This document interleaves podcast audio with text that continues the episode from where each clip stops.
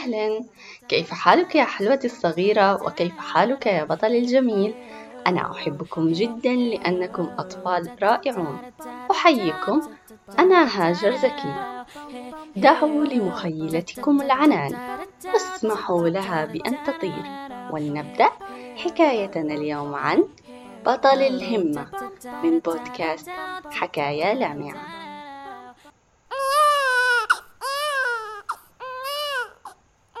تقدمت الطبيبة لسمية والدة الطفل الرضيع الذي وضع للتو فقالت لها الحمد لله على سلامتك يا سمية. أجابت والإرهاق واضح في صوتها سلمك الله يا دكتورة أين طفلي؟ أريد رؤيته. قالت الطبيبة بقلق سمية أنت تعلمين أن كل شيء بحكمة من الله عز وجل وأن الله لن يكتب لنا شيئا إلا وفيه خير. أصاب سمية الخوف فقالت ماذا يا دكتورة أين ابني يوسف هل هو بخير؟ نعم هو بخير ولله الحمد لكن لديه يد واحدة كصاعقة نزلت على قلب سمية ابنها الأول ليس لديه إلا يد واحدة كيف سيعيش؟ كيف سيؤدي مهامه؟ ما الذي سيصنعه حين يكبر؟ أبعدت عن رأسها الكم الهائل من تلك الأسئلة وقالت للطبيبة أريد رؤية ابني بالطبع. أتت الممرضة بطفلها الرضيع يوسف بعد أن ألبسته ملابس بيضاء جميلة وقربته نحوها. فكرت سمية بخوف. ماذا لو لم أتقبله؟ يا رب.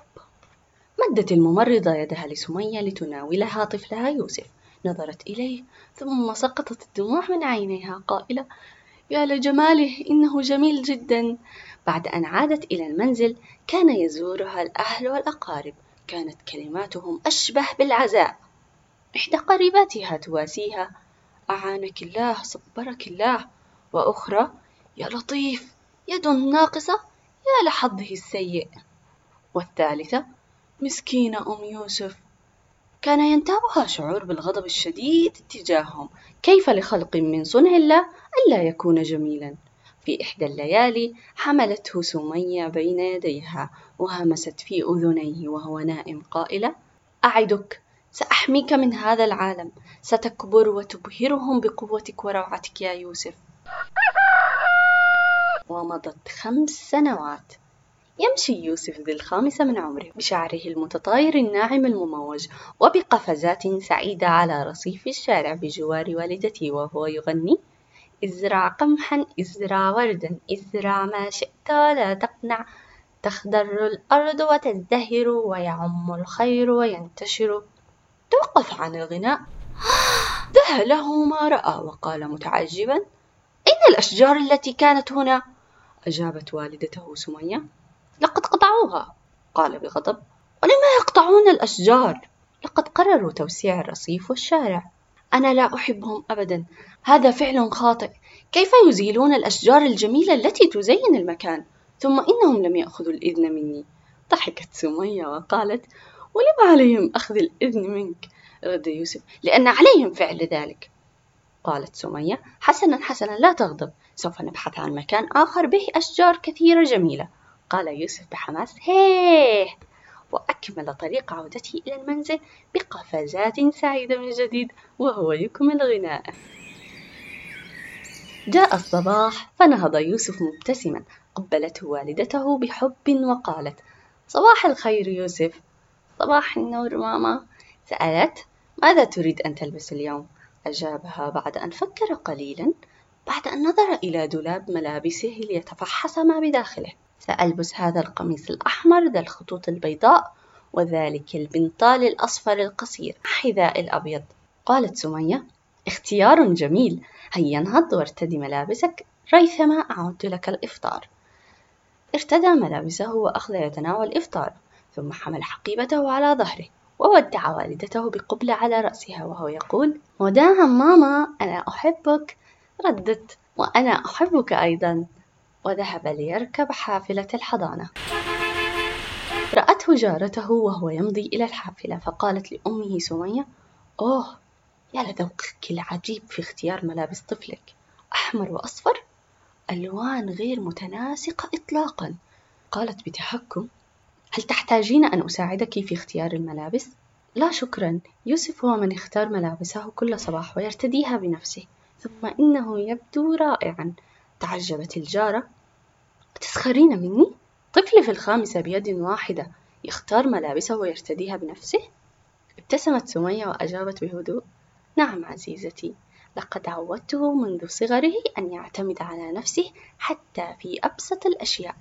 أريده أن يكبر واثقا من نفسه. مضت السيدة وهي تتمتم متذمرة بكلمات غير واضحة. في المساء خرجت سمية مع طفلها يوسف للتسوق. وبينما هي منشغلة بشراء حاجيات المنزل وقف طفل يراقب يوسف وهو يحاول إمساك علبة عصير ثقيلة بيد واحدة من على الرف فسقط منه على الأرض وكسر. فقال الطفل متعجبا كيف تحاول حمل شيء ولديك يدا واحدة؟ انظر وتقدم ليقترب نحوه فأمسك علبة عصير من على الرف ذاته وأعطاه ليوسف قائلا خذ يسهل علي حمله لأن عندي يدين. لم يأخذ منه يوسف العصير وانزعج كثيرا فركض ناحية والدته يخفي دموعه. قالت سمية أين عصير الأناناس؟ لم يجب. فذهبت سمية للحساب وحملت بعضا من الأكياس وطلبت من يوسف حمل الباقي. فرفض وسبقها بخطوات سريعة للسيارة. تعجبت من تصرفه فمضت خلفه قائلة لم لم تشتري عصير الأناناس الذي تحبه؟ ومرة أخرى لم يجب. فسألت لما أنت صامت هكذا على غير عادتك؟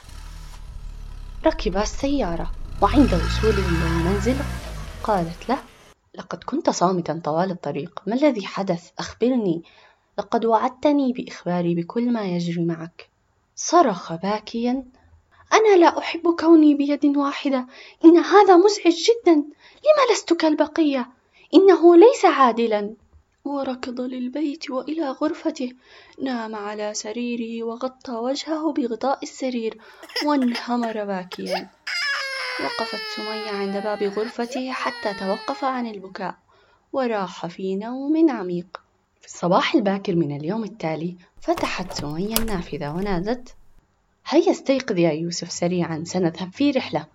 نظر لها بعينين تحاولان الاستيقاظ وقال أية رحلة؟ رحلة استكشافية. استكشاف ماذا؟ نفسك. كيف؟ استيقظ أولا ثم سأشرح لك كل شيء. بعد أن أكل وجبة إفطاره ولبس قالت له حسنا هذه رحلة خاصة جدا معدة لك فقط. لم أفهم أين سنذهب. أنت من سيحدد ذلك. أولا أمسك هذه الورقة والقلم فهنا سنكتب ما علينا فعله. ولكن انتبه يسمح لك باختيار شيء واحد في اليوم لمدة خمس أيام فقط. فاحرص على اختيار الأشياء التي تود حقا تجربتها. قال بتعجب ولم كل هذا؟ أجابت لم يعجبني تذمرك البارحة وبكاؤك. فحتى تعرف ما الذي يميزك عن البقية فكرت برحلة التجارب حتى تحصل على الإجابة بنفسك. قال بحماس إذا هل يمكنني تعلم زراعة الأشجار والنباتات؟ بالطبع إنه اختيار رائع وماذا تريد أيضا؟ فكر بحرص فكر قليلا وأجاب أود تجربة لا لن أستطيع أخبرني ما الذي تود تجربته؟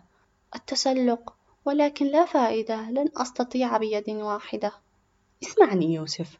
الله عز وجل عادل وخلق كل منا بجماله الخاص كما أننا خلقنا لنسعى في هذه الحياة فعلينا معرفة ما الذي سنسعى وراءه حتى يحبنا الله. وكيف سنعرفه؟ كما أخبرتك من التجربة إن لم نجرب لن نتعلم ولن نعرف الإمكانيات والقدرات الهائلة التي خلقها الله فينا. لذا سنحظى هذه الأيام الخمسة بتجارب جديدة ومختلفة ما رأيك؟ كيف سيكون لدي قدرات هائلة ولدي يد واحدة؟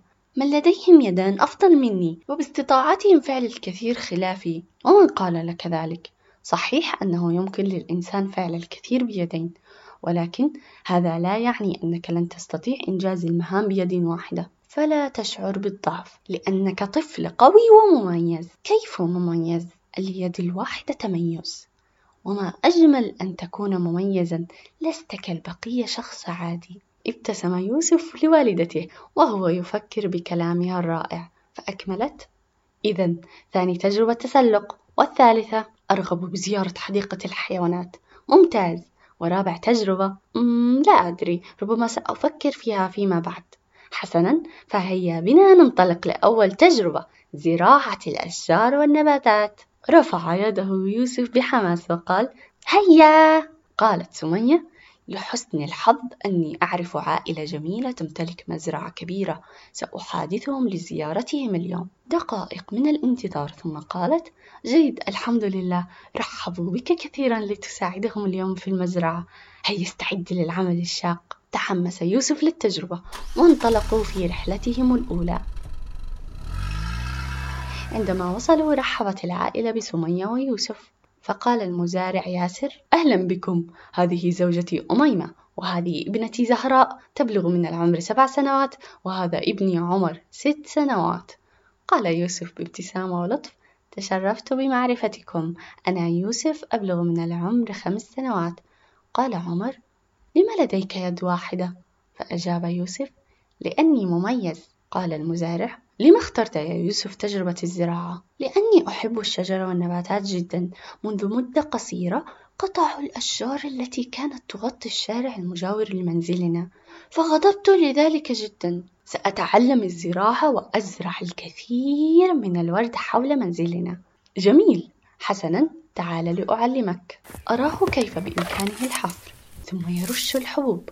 ثم يغطي الحبوب ببقايا الرمل.